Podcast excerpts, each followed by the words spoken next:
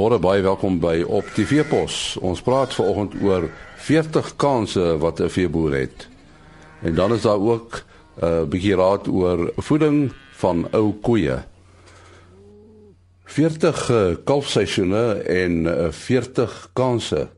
En dit is waaroor ons gaan gesels met uh, Frikkie Maree. Hy is veeplaas se vakadviseur vir plaasbestuur en finansies aan die uh, Universiteit van die Vrystaat. Is hy ook 'n dosent aan die departement van landbouekonomie. Uh, wat word bedoel met uh, hierdie 40 kalfseisoene en 40 kansse, Frikkie?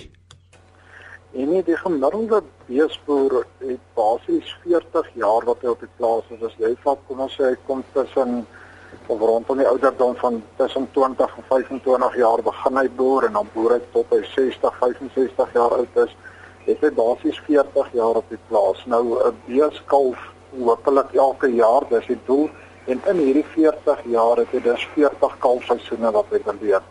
Nou 40 jaar klink na 'n leeftyd, maar as jy dink in terme van beesboerdery, is 40 kalfseisoene weer heel wat minder en jy dis net 40 kansse om jou kudde te verbeter. Nou, hoe gaan 'n mens daai kansse benut? En hier is basies twee breë maniere waarop jy hulle kan benut. Die een is met genetiese vordering en die ander een is met bestuurspraktyke. Nou indien ons dink in terme van genetiese vordering, gewoonlik is so as jy begin met 'n kudde, is daar sekere eienskappe van die kudde wat jy wil verander of vrugbaarheid of gemiddelde daaglikse toename ensovoorts.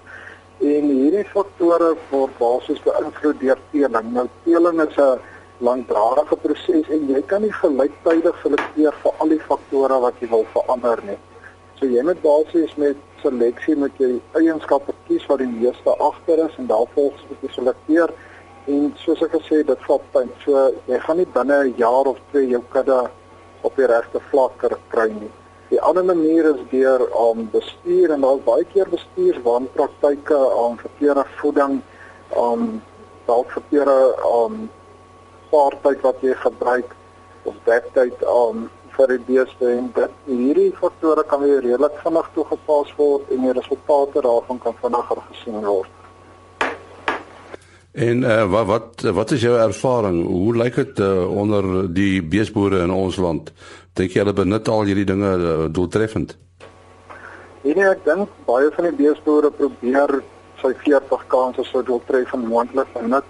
Die probleem kom egter in dat jy nie regtig aan die begin van jou loopbaan as beesboer besef hoe min 40 kanse is jy veral in terme van genetiese vordering as jy jou kudde seker as om sekere aspekte wil beter maak.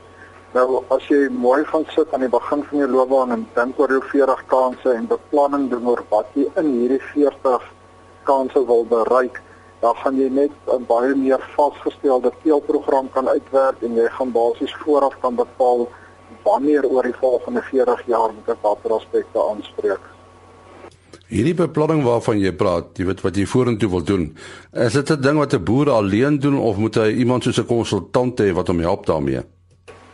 Nee, nee ek dink dit hang af van die kennis van die boer. Baie boere is goeie beesboere, goeie veeboere en hulle hulle weet waantoe hulle die kudde moet vat. Indien jy egter onseker is oor watter elemente regtig uitstaande is by jou kudde of waantoe jy die kudde moet deel of in terme van om maksiklusse om jou dektyd en kalftyd te bepaal, dan is dit is al baie goeie konsultante in ons land. Ons kyk na voedingskundiges, om na veekundiges, na die genetiese aspekte, kyk na landbouekonome en jy kan daai ouens se hulp inkry dat hulle jou kan help om 'n 40 jaar plan saam te stel vir jou 40 tal seisoene om dus die beste moontlike waarde uit jou kudde te put. Ja, natuurlik met skaapboerdery is dit effe ander, nê, nee, want jy kry baie dikwels, jy weet soos met die dormers, meerlinge waar jy eintlik uh en seker is in jou kanse oorbenut. En nie, ek dink skaapboerdery se kanse is heelwat meer as jy vir die meeste skaapboere kry reg om 3 landseisoene in 2 jaar te hê. So dit wil sê oor 40 jaar het jy basies 60 kanse en dan jou tweelinge mag ook 'n rol speel as jy 'n goeie tweeling kry dan kan jou genetiese vordering soveel vinniger wees want jy dan twee ouetjies wat jy vir die volgende jaar weer kan paar. So dit skaapboerdery het jy meer kanse maar dit is nog steeds nie onbeperk nie alhoewel dit 'n vinniger genetiese aan vordering is bly 60 kanse is ook heel wat korter as 60 jaar. So die wagwoord is in elk geval 'n uh, goeie beplanning. En nee, ja, ek dink goeie beplanning enigiets wat 40 jaar of 60 of 40 jaar klink lank as ek sê 40 klanse is korter en enigiets wat jy basies met reg kry in 'n relatiewe beperkte tydperk moet jy goeie beplanning voor hê. Jy moet weet waartoe jy jou krag gaan stuur jy moet weet watse faktore jy moet aanspreek. So beplanning aan die begin van jou loopbaan kan die res van die loopbaan soveel makliker en meer doelgerig maak. Baie dankie Frikkie Maree, hy is veeplase vakadviseur vir plaasbestuur. Ons uh, praat nou met uh, Johan Mouton van RCL Foods en ons gaan 'n bietjie met hom praat oor die afrond van ou koeie. Uh, hoekom sal mense ou koeie wil afrond Johan? Uh wel nie, nie altyd die naspeentyd sit ons met 'n klompie markkoeie in die kudde en en die goed het nie noodwendig daai tyd van die jaar 'n goeie prys nie.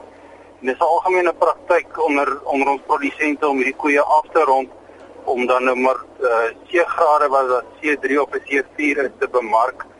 Ehm um, wat 'n baie unieke mark is veral in die tweede helfte van die jaar, so daar's 'n paar aan te maak om om ou koeie af te rond. Daar's daar's baie inligting oor, oor hoe jy 'n speenkalf afrond, maar lyk my die inligting oor uh, die afronding van ou koeie is 'n bietjie skraps. Ja, en dit is nogal interessant hoe ons begin rondsoek het en en data begin bymekaar maak. Het ons baie stories gekry maar bitter min werklike data oor oor ou koeie.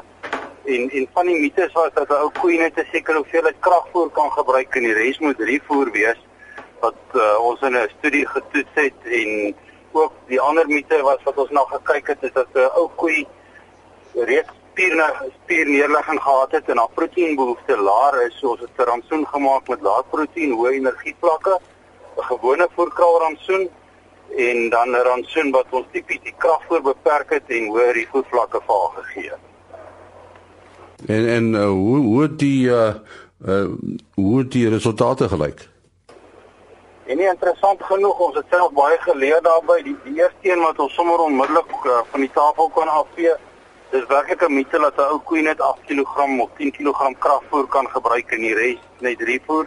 En as ons mooi daaroor gaan dink uit 'n veekundige oogpunt, dis 'n groter aandier, haar onderhoudsbehoeftes is hoog en die hoeveelheid kos wat kan bydra tot produksie te beperk, beperk die dier se totale produksie want uh haar behoefte haar lyf is groter, sy het meer kos nodig. So ons moet nie ons kragvoer beperk nie. Dit is die eerste ding wat ons nie moet doen nie. Die ander een rond met proteïen te laat val en die energiewaarde hoog te hou in die rantsoen. Dit was 'n interessante waarneming gehad. Ehm um, as ons bietjie mooi die data uitmekaar statisties begin haal het, dan het ons gesien hierdie diere het meer gevreet as die diere wat net 'n normale voedselrantsoen rantsoen gehad het en dit was redelik duidelik geweest hulle vreet om 'n sekere proteïenbehoefte te bevredig. Interessant genoeg was die groei van die gewone voerkraalrantsoen en die klompie wat ons die proteïen beperk het in die rantsoen, was die groei van albei groepe dieselfde geweest, so by 1.8 kg per dag. Maar die ekonomie van die groep wat uh die gewone voerkraalrantsoen gekry het, was wesentlik beter waar ons so by 600 net oor die 600 rand per koei gemaak het teenoor waar die proteïen beperk was wat ons net uh, eh, 300 gram per koei gemaak het. En die rede daarvoor is dat waar die proteïen beperk is, was daai diere se voeromset verhouding wesentlik swakker geweest al het hulle dieselfde groei gehad. Hierdie proteïenbehoefte, is dit nou groter by ou koeie?